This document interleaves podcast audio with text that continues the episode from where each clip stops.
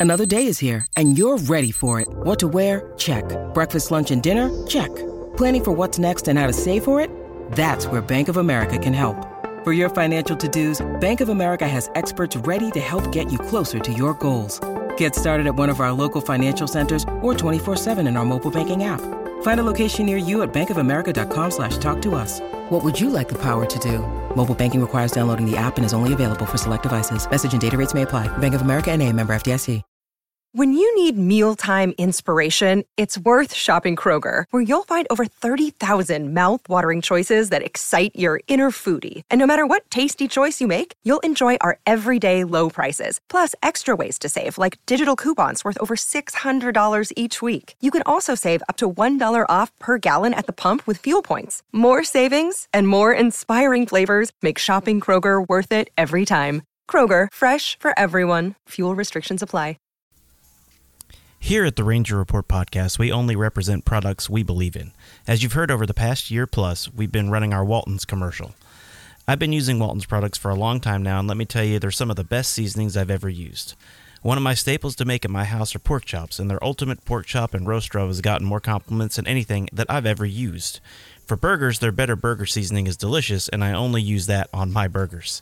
Again, tons of compliments. They have all kind of seasonings that you can imagine. They have barbecue sauce and the thick kind, not the watery kind at all. If you're into wild game, they have seasons and rubs for that as well. Don't forget their line of sausage casings and all the tools to make your own meat products from sausage and jerky to grinders and more. Walton's really is a one stop shop for everything but the meat.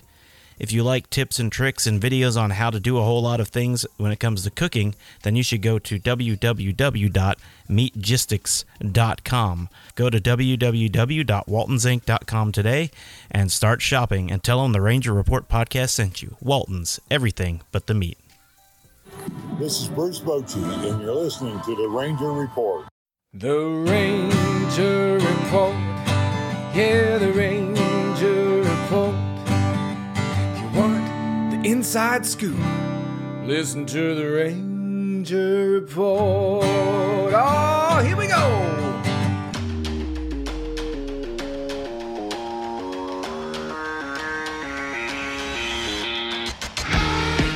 This is the Ranger Report Podcast. News, insights, predictions, interviews, and information about the World Series champion Texas Rangers from the major leagues to the minor leagues. And now, here are your hosts, Ben Dieter, Tyler Nilson, and CJ Berryman. All right, everybody, welcome to the Ranger Report podcast brought to you by Walton's. Walton's Everything But the Meat, part of the Fans First Sports Network, and of course, presented by Dallas Sports Nation on the Preferred Health Solutions hotline today. I am Ben Dieter. You can find me on, I guess, formerly Twitter at BDeter75. I am CJ Berryman. You can find me on the X app at CJB underscore RR. And I am Tyler Nielsen. You can find me on the X at TPN 1983. And today we are joined by Rangers Radio Network uh, color uh, color commentator, I guess, Matt Hicks. Matt, how you doing, sir? Doing well. How about you fellas? Good. Great. Well, it's Cold, Good. great now, but it cold and rainy and windy weather right here in Amarillo right now. So uh, it's been kind of a challenge. Hey, how's your cologne game these days? Did you uh, did, you, did you upgrade? I, I I have neither upgraded nor downgraded. I basically am cologne less. All right. So Uh, is it- Tyler. It, it requires Yeah. it re- it requires a special occasion for me to uh, uh, dip into the uh, cologne bag, uh, and there's not much in there. So I don't know. Maybe I'll get something for Christmas. I told the boys I was going to have to do this. Uh, I told you I wore a bunch of different colognes depending on what I'm wearing. I've got. I don't know if you can see it. I got this for when I wear we blue. won't be able to see him. Yeah, we're not going to be able to see them. I've got a white. I'll I'll just do this real You're you're, you're vanishing. I've got a red. Sheesh. Yeah. I've got a green. So wait a minute. So your your cologne choices are color coded? Based on what color I'm wearing, yes, sir. Oh, that's that's different. Yeah, He is our fa- he is our I've- fashion forward member of the show. I, yeah, I've been told I'm different. I've been called worse, Matt. All right, let's start. Let's start, Matt, tonight. Uh, what was it like? I know it's been a little while now, but what was it like uh, getting to see Eric make that call when when the Rangers became World Series champions? Well, I tell you what, it was a special moment, and I think that um, you know you can uh, take a look at how all those uh, playoff series progressed and how the World Series was, was, progressing. And I think we all knew that it was coming. You know, I Ranger fans may have been uh, a, a, little weary after the game two loss to Arizona uh, and the way the Rangers lost it. You know, getting blown out in that game. Uh, but then going to uh, Phoenix and winning games three and four, and I just, I, you know, I had a feeling when I got up that morning that we were going to win it there. We weren't going to go back home to have to win this thing. And so I knew that it was uh, inevitable. And people say, yeah, well, uh, Matt, uh, Zach Gallen was certainly uh, not cooperating because he carried a perfect game into the seventh inning uh, in that ball game. But I really felt like not only were we going to get through and punch through at some point, uh, but when we did, that that was going to be it. And so, in, indeed, like the Rangers had done all postseason. When they scored first, they won, and they did get to Gallen for that run in the seventh inning. So at that point, I knew it was going to happen. Um, and you know, it, it wasn't like I mean, obviously, I was curious, but I didn't ask him, "Hey, you know, what what do you have planned?" It, it's not appropriate, not one of those things you you talk about. I'm sitting there waiting, like everybody else listening on the radio, um, to hear what he's got to say. And he, you know, he had worked out a few things, and and he knew that the one thing that he wanted to say, the one line that he wanted to say, was Rangers fans, you are not dreaming. Mm-hmm. Um, and so, you know that that that hit your ears the same time it hit my ears. Uh, but you know, just getting a chance to sit there. There were only uh, three of us in the booth, me and Eric and our engineer Walt Ellis. You know, Jared was already downstairs, you know, preparing to interview guys on the field and in the clubhouse. Um, so there were only two of us that got to witness it, uh, you know, firsthand there uh, next to Eric, and it was uh, definitely a, a, very special moment and one that uh, I'll always remember. And it's one that both of you deserve. I mean, y'all been doing this a long time. Eric's been doing it since Moby Dick was a minnow, you know, and for the Rangers. And um, you know, it, it, was just one of those. It was one of those things, and I'm gonna I'm gonna turn this over to Tyler real quick because uh, you you talked about that that loss, uh, that one loss that we had in Arizona. We uh, we had a Ranger Report uh, member on location for that. Yeah, Matt, I was there. I was unfortunately the the one you can blame me for the loss. I was there for Game Two of the World Series, and uh, I'm the, I'm the culprit. Now I've got a so so so my wife and son went to Game One, okay. and then I had a, a a nephew come to town from Michigan and he and my son went to game two. And right now we're blaming it on my nephew. But uh, if uh, if you want to take a part of the blame, that's okay. No, hey, we're, we're, hey we're, Matt, put it all on me. I'm good with it. I'm, we're putting putting it half on him and half on his cousin from getting the idea to to go. So yeah, because he went to that series the very first uh, with the Astros, um, which they lost that game too. The game he went to. And so, like we've said on this podcast pre- podcast previously, my cousin is barred from going to any important Ranger games from now on because every time he goes to a game, they lose. They better so. be regular season midsummer games. No right, right. but uh, anyway, uh, just kind of piggyback on that. Let's let's kind of start off with with how it happened, and obviously the Seattle debacle, I guess you could call it, um, where the the division got kind of fumble farted away but apparently a, a, a, one team got on that plane to go to Tampa and another team got off as they flew over home to go to go play Tampa Bay. Yeah, you know uh, that's a that's a real interesting time in the development, if I can use that word, of this team late in the season because um, you know we went on that final road trip to Anaheim and Seattle, and there were a variety of um, avenues that the, the Rangers could take as far as the postseason was concerned. Uh, and and even when we went to Seattle, I think there were still four possibilities. There was winning the division and waiting for four or five days before playing in the division series.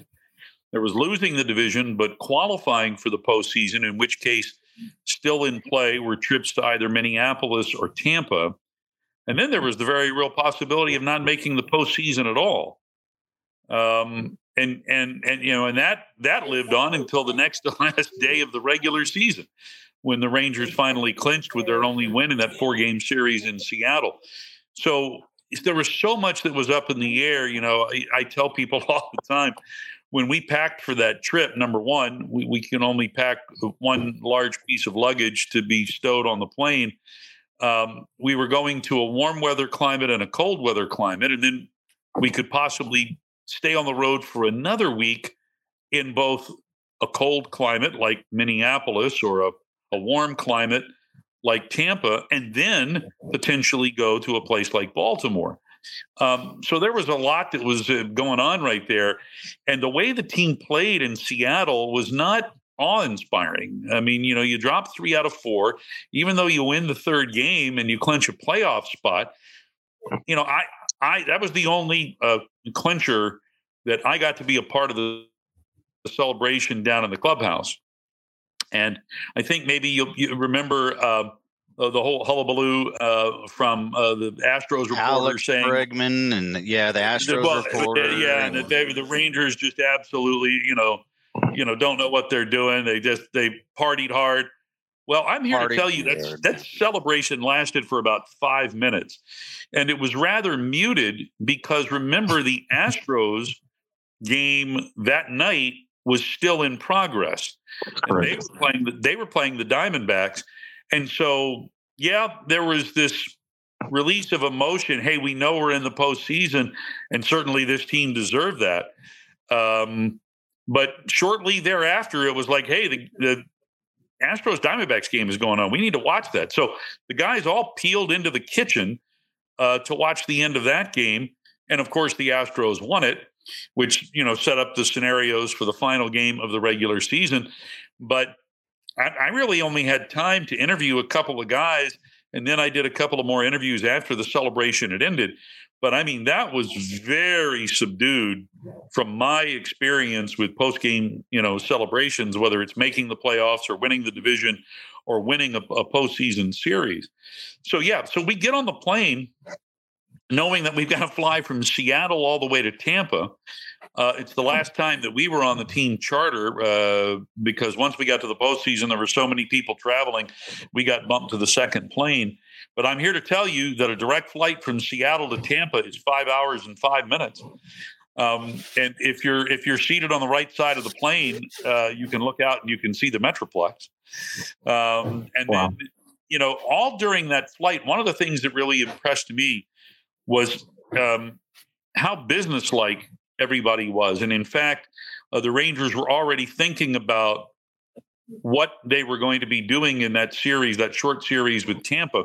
So much so that at, at, one point in the flight, uh, Bruce Bochy, who of course rides in the front uh, of the plane, uh, came back toward the middle of the plane. He was chatting with a couple of guys who were seated near us. Um, Brett Hayes and uh, one of our uh, analytics guys, Bobby Mandelo, uh, and he talked to others throughout the flight, just talking about potential scenarios in that series against Tampa, and you know how the Rangers could best make adjustments to scenarios that would pop up late in games. And I, I found it as I was on that flight, I, I found it to be. Um, I'm not too sure what the word is here, but I got a sense of uh, not necessarily relief, but that you know these guys are completely focused on the task at hand, and I think we're going to be okay. And so after seeing the the, the way that the guys uh, were, you know, taking the end of the regular season on that flight, getting prepared to play the Rays. I felt like you know these guys' heads are in the right spot, and I felt pretty good going into that series. I certainly couldn't predict that the Rangers would sweep and sweep the way they did, but uh, you know I think it's a testament to um, the ability of of that club and everybody associated with the team to focus and just get the job done. Tyler. Yeah, Matt, I think you bring up a really good point about this team. Also, you know, you look at teams, I mean, throughout the whole season, they they face adversity, whether it's injuries or, you know, it's always the next man up mentality. And coming into that, you know, of course, we came in limping into the postseason, but they punched their ticket, they got there, and obviously they were the best team in MLB in the postseason when it mattered, as that shown. They didn't lose a game on the road. They went in and handled business in Tampa. And obviously that momentum carried over to Baltimore, and you seen what the rest did. You know, of course, we knew the Astros series was going to be tough. Um, it's a division series, obviously, but them two, them two teams hate each other, and um, we kind of figured it would go to. We kind of figured it at least go to Game Six or Game Seven in our predictions. That's what we all three said, and they went to Game Seven. And then once we got past the Astros and we realized we weren't play, playing the Phillies, I felt a lot more comfortable with uh, the Arizona Diamondbacks, which I think y'all all did. So I'll let y'all take it from there. Yeah, I think I think everybody probably felt like uh, the Diamondbacks were a more beatable team than the Phillies, but also, you know, given the way that Arizona got there, that was a very formidable club. And yeah. so, uh, and and but the one thing about the Rangers, they they they didn't take any team lightly. Um, it it wasn't, you know, I really do get the feeling from um, the players and the staff that it wasn't so much like a sense of relief, like "ooh, we're getting to play the Diamondbacks." That's better. It to convey this, it really is guys doing their job, and it's like, okay, we can put all the Philly stuff aside because we don't have to deal with that anymore. Let's take the Diamondbacks material and let's focus on what we need to do um, to beat this team. And uh, Tyler, you're right about that next man up uh, mentality.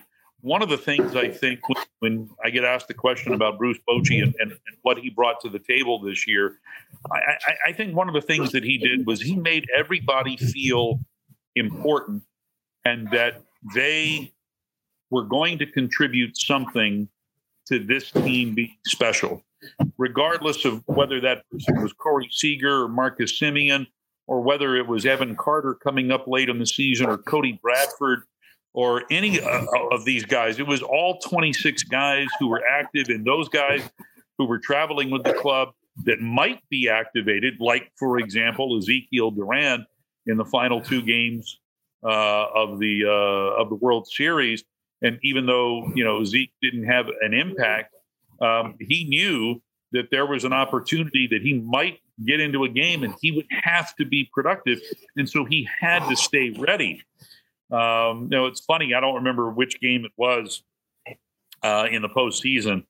I don't think it was in the World Series. It may have been the Championship Series. Anyway, we're taking batting practice, and Zeke is in the cage taking uh, BP, and our our hitting coach Tim Hyers turns to me and he goes, best hitter not on a postseason roster right now. you know, and, it, it, and it, may, it may have been true, but I mean that's what's necessary. Um, enable enabling a team to get to where the Rangers did and to be successful. You've got guys that know that if a player or two players or three players go down, the guys who are going to fill in are guys who are capable of getting the job done. So there really was this mentality on the club that everybody had a hand in it. Uh, even those guys that, that weren't on the active roster uh, for any particular time during the postseason.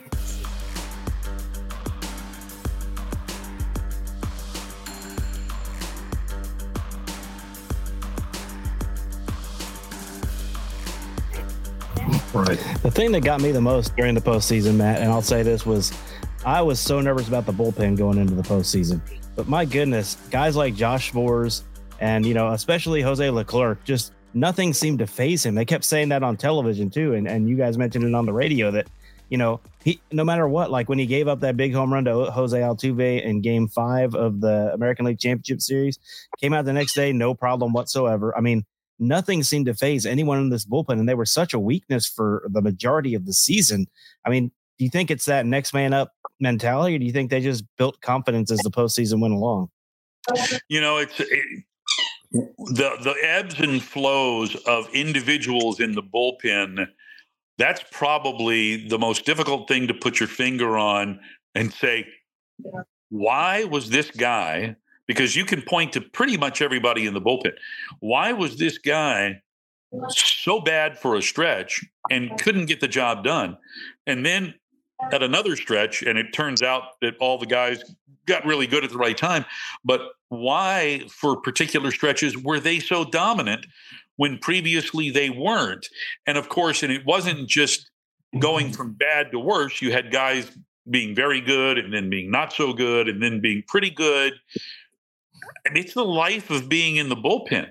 At times, I think, you know, one of the most important elements outside of having really nasty stuff um, is having confidence in that stuff and being confident to be able to throw all of your pitches knowing that you're going to get a good result. It's one thing to have, and of course, Leclerc has a variety of pitches.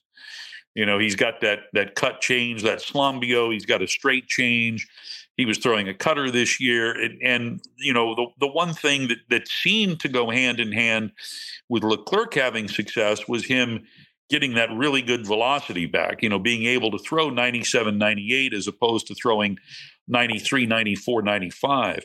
And and when he had that excellent velocity, it seemed like everything else, you know, played up uh, really well. But just being confident in throwing all of those pitches, you know, sometimes a guy will be working up, you know, warming up in the bullpen. And, and maybe one of his pitches he doesn't feel too good about. Maybe doesn't have the right grip, doesn't have the right feel on the ball. And so he might come into the game going, yeah, I'm, I'm really not going to use that pitch. And then the first time he throws it, it's electric. And so there's, I mean, from warming up in the bullpen to coming into the game, a guy might not have confidence in one particular pitch in the bullpen, come into the game, throw it once, and all of a sudden, it's a surefire pitch. How do you explain that? I don't I don't know how to explain it. And I've and I've had guys talk about it going the other way, where they're warming up in the bullpen, whether they're a starter warming up at the beginning of the game or whether they're a reliever coming in late, and their stuff just being dynamite in the bullpen, and they've got all this confidence, and they come into the game, and all of a sudden it's like they forget how to pitch. I I I can't explain that, and so I I certainly can't explain the ups and downs of Leclerc or Sborz, who, you know, when you talk to to pitching coaches and you talk to other guys in the bullpen and you talk to our catchers, and they tell you how nasty Josh's stuff is. I can't explain why he had you know those periods where he just wasn't very good. Um, nor can I explain why he was so very good uh, in the postseason, but thank goodness he was. And if you ask me a question about Aroldis Chapman, uh, I might uh, just walk out of the room because yeah, I just I I can't ex- I can't explain why you know Aroldis at times couldn't find the strike zone.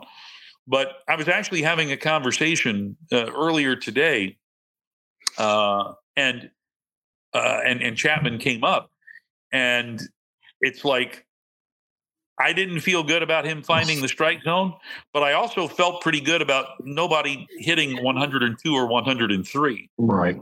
So it's like you you you ride the wave, you you, you ride the roller coaster. You hope for the best, but I think that one of the reasons why the Rangers were as successful as they were in the postseason is pretty much, you know, that bullpen had gotten itself fully in. Yeah. And see that that that segues to a perfect question that uh that I had lined up to. We just had Parker Bridwell on, who used to pitch for the Angels. Um, I think you remember him. Yep. Uh, that's actually Tyler's cousin. Um, Okay. so yeah, he's from the same hometown as both of us, and uh, he was talking about the analytics and how he hated them, and and all that good stuff because the you know the analytical managers and analytical pitching coaches or whatever, they're out there they're looking at numbers and not feel of the game. Mhm. Now, an example of the opposite of that was Bruce Bochy because Sborz came in, he got that big strikeout to end the eighth, and you're thinking that Leclerc's warming up, Leclerc's going to come in and close this thing out. No, he's like Sborz just got out of a a, a, a very highly emotional moment.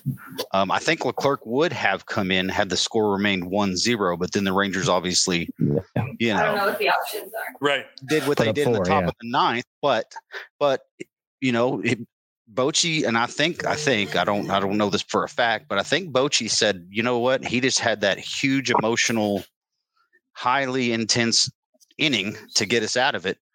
Now he's got runs and he's relaxed and he's got pitches left in him. Let's let him yeah. let him go back out there and close this thing out. Yeah, one of the things I think um, when it comes to Bruce Bochy and analytics, um, Boch wants all the numbers. He wants all of that information.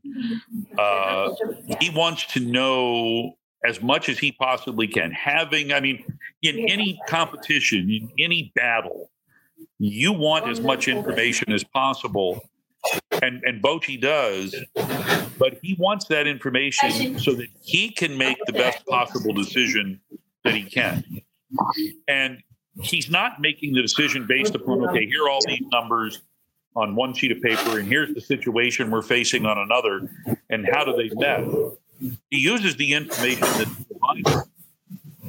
In addition to what's actually going on in the game and what he sees in the faces of his players and what he observes from the opponent.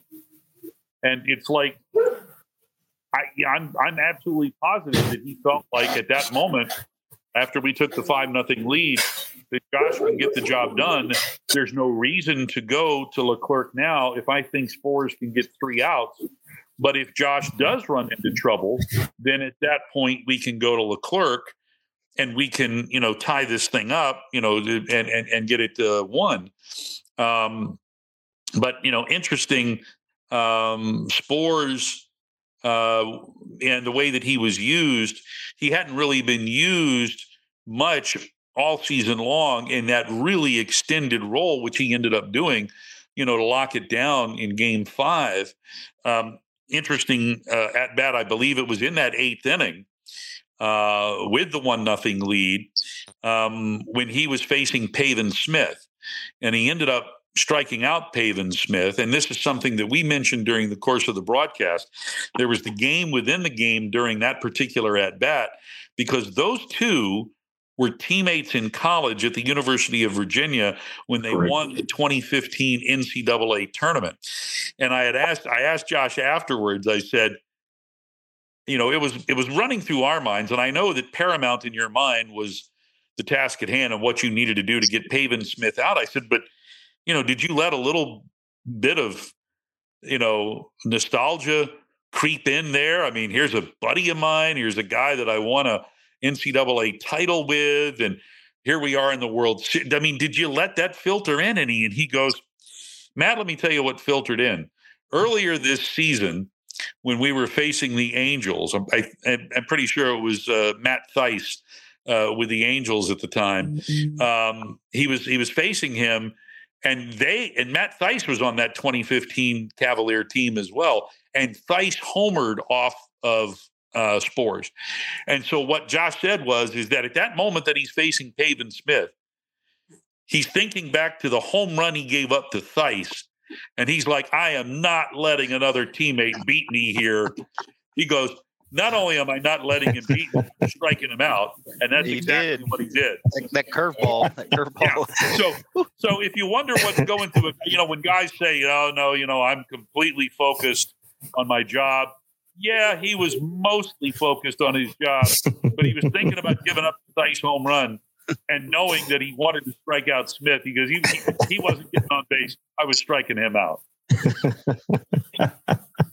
That's great. Hey, um, when did you and I guess Eric, when did y'all kind of, you know, during the season, kind of look at each other and realize, hey, this team is good. You know, they they they have a chance to make the postseason. And once they got in, when did it really click that hey, this team has a really good chance of winning the World Series? When was there ever a point or a moment in the season that ever happened or I don't know as though there was a point in the season where I thought, hey, this team can win the World Series. I think there were points all along the regular season where we thought, this is going to be a, a postseason club. Don't know how far they're going to get, but we certainly felt like the team was capable of making it to the postseason. You know, we started the season by sweeping the Phillies of all people. We're like, well, if you can do that, remember we won one of those games by 13 runs. Uh, this is a team that can get some things done. Now, like you're going to have in any season, that you, you have the ups and downs. Uh, and so I think that, you know, for a pretty good chunk of the year, and definitely for a period leading up to about two weeks prior to the All Star break, we felt like this was a postseason club. Then the team kind of limped into the All Star break, and you felt like, all right, well, after the All Star game, this is going to be a little bit of a struggle. But then there were some good series there. And I think that I was feeling pretty good about the team making it to the postseason until we had that series at home against Houston in early September. Mhm. Oh yeah, The way they the just Astros bombed the crap out of us. that's a really good that that's better than any way I could have said it, TJ. Uh, and I just after that series, I'm like, oh man, maybe maybe we ran out of gas. Maybe we just don't have it. But then what happened after that? We go to Toronto and take four from the Blue Jays Right. and made it and made it look easy. Yeah. And so I'm like, all right, well, if, if, if, if this team can play like that, who- you know, who knew that that was a precursor of what we were going to see on the on, in the postseason on the road? You know, But that's, when my, that's when my faith was restored in the team series in Toronto. All right, Matt. Before we let you go, uh, the holidays are coming up. You got any big holiday plans this year? Uh, we're going to stay home. Uh, our son uh, is uh, uh, coming home this Friday, uh, and so we're going to spend Christmas together uh, here. Uh, uh, my wife and I uh, took a trip uh, right after Thanksgiving to San Antonio. We we had not taken a, a little mini vacation in a long time, where we got in the car and drove. And so it was really nice to be able to go down to San Antonio. We got there uh, the day after Thanksgiving in time to uh, watch the um, uh, Riverwalk Christmas uh, uh, parade, nice. which we had we had never seen before. So that was nice. So we're planning on having a, a quiet Christmas at home, and then uh, I think we're probably going to, uh, you know, we've got a lot uh, lined up with the Rangers with caravans and and uh, Fan Fest at the end of the month of January. We got a lot going on with the team in January, and then I think we're probably going to take a little vacation in February before spring training hits. Well, so are you going to introduce yourself from here on out as World Series champion announcer Matt Hicks since you were there for it? You know, it's uh, it's funny. I just celebrated my birthday, and uh, my my wife got me a, uh, a Rangers World Series champion polo, and uh, I intend on wearing that uh, quite a bit. Uh, let me tell you, I don't. There you go. Ty- I don't Tyler's know got one. Look, show him, Tyler. Well, that's a sweatshirt, but Oh, there you go. Yeah, Or, yeah. sweatshirt. so, uh, so I, I don't know if I'll introduce myself that way. I don't. I don't feel. I don't ever feel that bold. But it's been a, a really nice off season to be able to talk about not just getting to the World Series, but winning the World Series Yeah. for a Ranger fan base that has been so starved for this. I we signed auto. We've signed some autographs. We've had some autograph signing sessions, and uh, the other day at the toy drive hosted by Jon Gray and his wife Jacqueline. Um, so many fans just said thank you just for the season in general and for winning the World Series and how much that meant to so many people and it's it's been it's been a humbling experience to hear so many people say that Yeah, and I'll I'll, I'll go ahead and, and and talk about this the night that the, the World Series, uh, the clincher. Me and Tyler and Ben are texting each other back and forth throughout the game, ad nauseum. Yep. You know whatnot, and then all of a sudden, once Sborz got the strikeout, we didn't text each other again the rest of the night. really I was, mean- too, I was too busy crying. Yeah.